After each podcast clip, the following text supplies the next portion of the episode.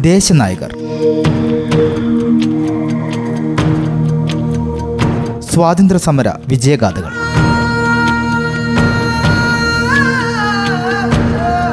സ്വാതന്ത്ര്യത്തിന്റെ അമൃത മഹോത്സവത്തോടനുബന്ധിച്ച് റേഡിയോ മാറ്റുലി തയ്യാറാക്കി അവതരിപ്പിക്കുന്ന പ്രത്യേക പരിപാടി. നിർവഹണം പ്രജിഷ രാജേഷ്.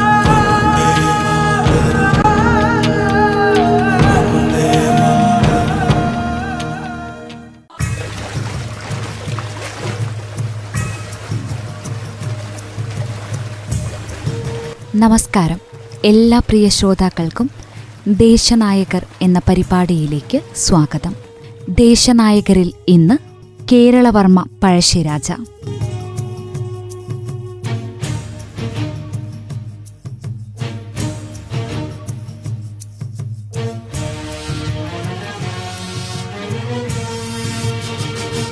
അധിനിവേശ ശക്തികളുടെ മേൽക്കോയ്മയ്ക്കെതിരെ ജീവിതാന്ത്യം വരെ സന്ധിയില്ല സമരത്തിലേർപ്പെട്ട ധീരനായ ഭരണാധികാരി. ആരും കാക്കാനില്ലാത്തവരെന്ന് വിധിയെഴുതപ്പെടുമായിരുന്ന ഒരു ഗ്രാമീണ ജനതയുടെ പോർവീര്യം ഊട്ടിയുറപ്പിച്ച് സൂര്യൻ അസ്തമിക്കാത്തതെന്ന വിളിപ്പേരുള്ള സാമ്രാജ്യത്തെ സധൈര്യം നേരിട്ട പ്രതിഭാശാലിയായ പോരാളി.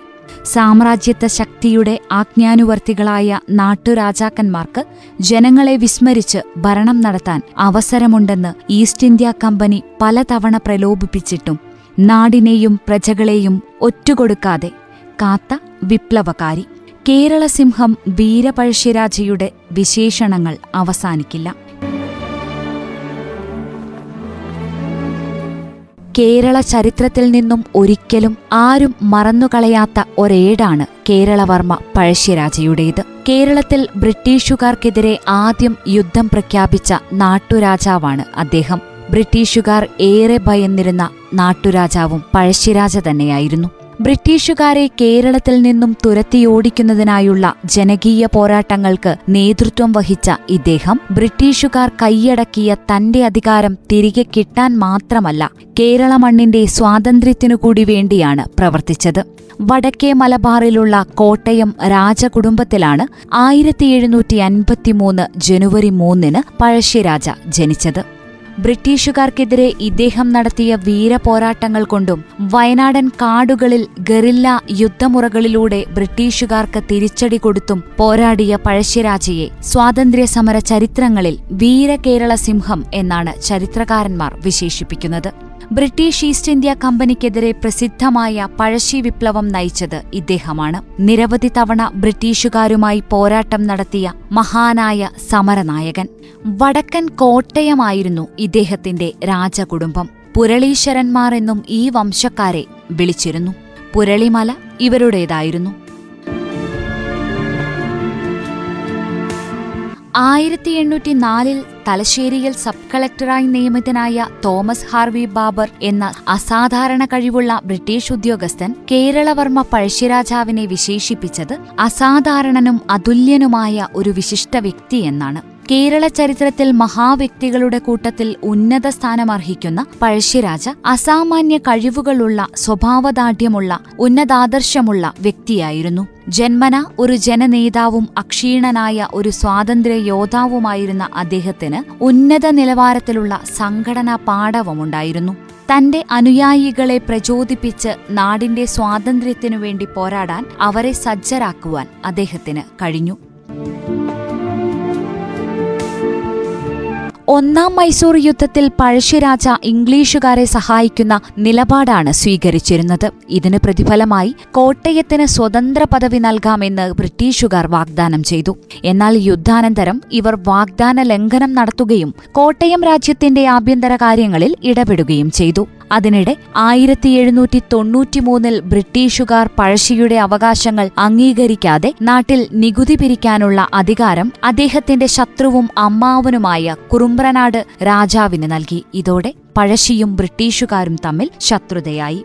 വയനാട് കൈയടക്കിയ ബ്രിട്ടീഷുകാർ പിന്തുടർന്ന തെറ്റായ നികുതി നയങ്ങൾക്കെതിരായുള്ള പ്രതിഷേധമായിരുന്നു ഒന്നാം പഴശ്ശി വിപ്ലവം. മൈസൂർ രാജാക്കന്മാർ കൃഷിക്കാരിൽ നിന്നും തങ്ങളുടെ ഉദ്യോഗസ്ഥർ മുഖാന്തിരം നേരിട്ടാണ് കരം പിരിച്ചിരുന്നത്.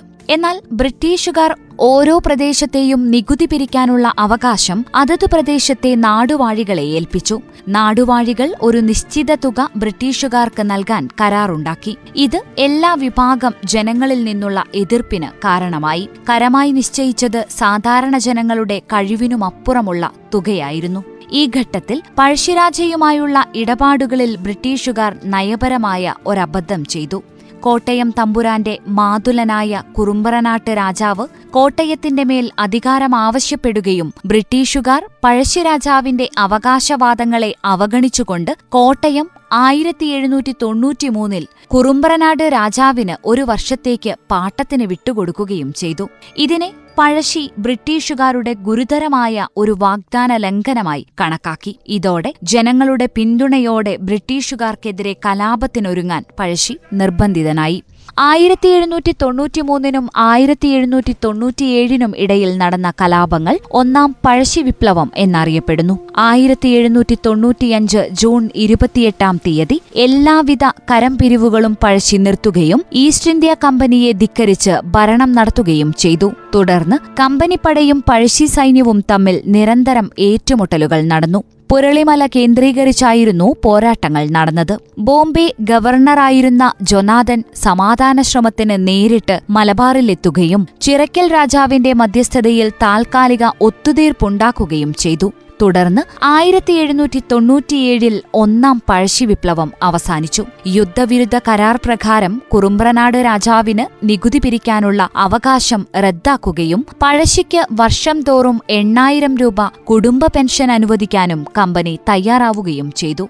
ആയിരത്തി എഴുന്നൂറ്റി തൊണ്ണൂറ്റിയൊൻപതിലെ നാലാം ആംഗ്ലോ മൈസൂർ യുദ്ധാനന്തരമുണ്ടാക്കിയ ശ്രീരംഗപട്ടണ സന്ധി പ്രകാരം വയനാട് കൂടി ഇംഗ്ലീഷുകാർക്ക് ലഭിച്ചു. എന്നാൽ വയനാട് കൈയടക്കാൻ ബ്രിട്ടീഷുകാരെ അനുവദിക്കുകയില്ലെന്നും അവിടെ നികുതി പിരിക്കാനുള്ള നീക്കത്തെ പഴശ്ശി എതിർക്കുമെന്നും പ്രഖ്യാപിച്ചു. ഇത് രണ്ടാം പഴശ്ശി യുദ്ധത്തിന് കളമൊരുക്കി. വയനാട്ടിലെ ആദിവാസി വിഭാഗമായ കുറിച്യറായിരുന്നു പഴശ്ശി സൈന്യത്തിലെ പ്രധാന പോരാളികൾ. കണ്ണവത്ത് ശങ്കരൻ നമ്പ്യാർ കൈതേരി അപ്പു നായർ എടവന കുങ്കൻ നായർ പള്ളൂർ ഏമൻ നായർ കുറിച്യരുടെ നേതാവായ തലക്കൽ ചന്തു എന്നിവരായിരുന്നു സൈന്യത്തിന് നേതൃത്വം നൽകിയത്. വയനാടിന്റെ സവിശേഷമായ ഭൂമിശാസ്ത്രം പഴശ്ശിക്ക് അനുകൂലമായെങ്കിലും ഇംഗ്ലീഷ് സൈന്യത്തിന്റെ ശക്തമായ ആക്രമണത്തിൽ പലപ്പോഴും ഒറ്റപ്പെട്ടു. ആയിരത്തി എണ്ണൂറിൽ സർവസൈന്യാധിപനായ സർ ആർദർ വെല്ലസ്ലി പഴശ്ശി സൈന്യത്തെ നേരിടാനായി ആയിരത്തി ഇരുന്നൂറ് പോലീസുകാരുടെ ഒരു സംഘത്തെ സജ്ജമാക്കി. കോൽക്കാർ എന്നാണ് ഇവർ അറിയപ്പെട്ടിരുന്നത്. ആയിരത്തി എണ്ണൂറ്റി നാലിൽ Thomas Harvey Baber Thalassery sub കളക്ടറായി നിയമിതനാവുകയും കമ്പനി സൈന്യത്തിന്റെ നേതൃത്വം ഏറ്റെടുക്കുകയും ചെയ്തു. ഇതോടെ യുദ്ധത്തിന്റെ ഗതിയും മാറി. പഴശ്ശിയെ നേരിടാൻ നാട്ടുകാരിൽ നിന്ന് തെരഞ്ഞെടുത്ത ആയിരത്തി അറുന്നൂറ് പേർ അടങ്ങിയ അർദ്ധസൈനിക വിഭാഗത്തെ തോമസ് ഹാർവി ബാബർ നിയോഗിച്ചു. പഴശ്ശിയുടെ ആളുകളെ പിടിച്ചുകൊടുക്കുന്നവർക്ക് ബ്രിട്ടീഷുകാർ സമ്മാനങ്ങൾ വാഗ്ദാനം ചെയ്തു. പ്രത്യാക്രമണം രൂക്ഷമായതോടെ പഴശ്ശി സൈന്യം കൊടുങ്കാട്ടിനുള്ളിലേക്ക് വലിഞ്ഞു. തന്ത്രശാലിയായ Thalassery sub collector T H Baber നാട്ടുകാരിൽ നിന്ന് ചിലരെ തന്റെ അനുകൂലികളാക്കി. പഴശ്ശിയെയും അദ്ദേഹത്തിന്റെ മുഖ്യ അനുയായികളെയും പിടികൂടാൻ സഹായിക്കുന്നവർക്ക് കനത്ത പ്രതിഫലം വാഗ്ദാനം ചെയ്ത് വിളംബരം പുറപ്പെടുവിച്ചു. ആയിരത്തി എണ്ണൂറ്റിയഞ്ച് നവംബർ ഒന്നിന് ടി എച്ച് ബാബർ സൈനിക പ്രവർത്തനങ്ങളുടെ മേൽനോട്ടം നേരിട്ട് ഏറ്റെടുത്തു. പഴശ്ശി രാജാവിനെ നാമാവശേഷമാക്കാനും അതോടെ കലാപം അടിച്ചമർത്താനും തയ്യാറായി. പഴശ്ശിയുടെ വലങ്കയായിരുന്ന കുറിച്യ പടനായകൻ തലയ്ക്കൽ ചന്തു തടവുകാരനാക്കപ്പെട്ടു. ആയിരത്തി എണ്ണൂറ്റിയഞ്ച് നവംബർ മുപ്പതിന് പുൽപ്പള്ളിയിലെ മാവിലാം തോടിനരികെ അവർ പഴശ്ശിരാജയെ വെടിവെച്ചു കൊന്നു എന്നും ജീവനോടെ ബ്രിട്ടീഷുകാർക്ക് കീഴടങ്ങില്ല എന്ന് പ്രതിജ്ഞയെടുത്ത പഴശ്ശിരാജ വൈരക്കല്ല് വിഴുങ്ങി ആത്മഹത്യ ചെയ്യുകയാണുണ്ടായതെന്നും പറയപ്പെടുന്നു. മരിച്ചുവീണ പഴശ്ശിയെ അന്നത്തെ Thalassery sub collector Thomas Harvey Baber സ്വന്തം പല്ലക്കിലേറ്റി മാനന്തവാടിയിലെത്തിച്ചു ഒരു രാജാവിന് നൽകേണ്ട എല്ലാ ആദരവും ബഹുമതികളും നൽകിക്കൊണ്ട് മൃതദേഹം അവിടെ സംസ്കരിച്ചു. ഒന്നാം പഴശ്ശിയുദ്ധം ആയിരത്തി എഴുന്നൂറ്റി തൊണ്ണൂറ്റിയേഴ് വരെ നീണ്ടുനിന്നപ്പോഴും കോട്ടയം നാട്ടുരാജ്യത്തിന്റെ ഭരണം ബ്രിട്ടീഷ് മേൽക്കോയ്മയ്ക്ക് അടിയറ വെക്കാതെ കാക്കാനായിരുന്നു പഴശ്ശിയുടെ പോരാട്ടം.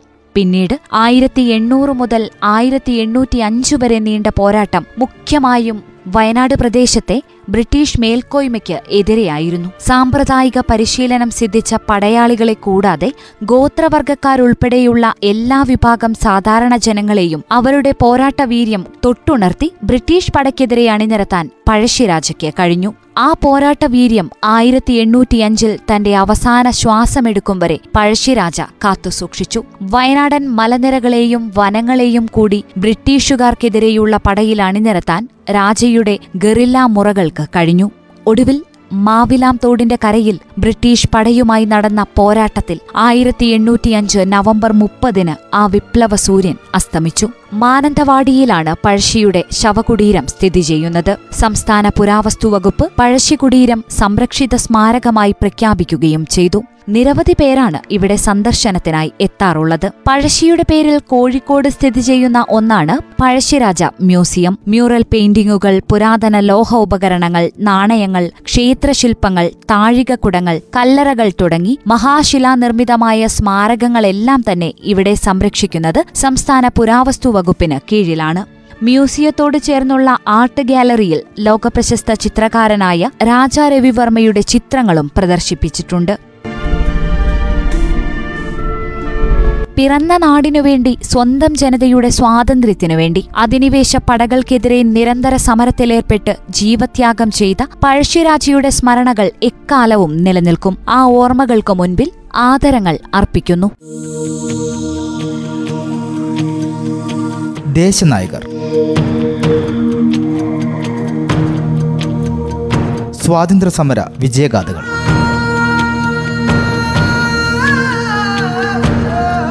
സ്വാതന്ത്ര്യത്തിന്റെ അമൃത് മഹോത്സവത്തോടനുബന്ധിച്ച് റേഡിയോ മാറ്റുലി തയ്യാറാക്കി അവതരിപ്പിക്കുന്ന പ്രത്യേക പരിപാടി.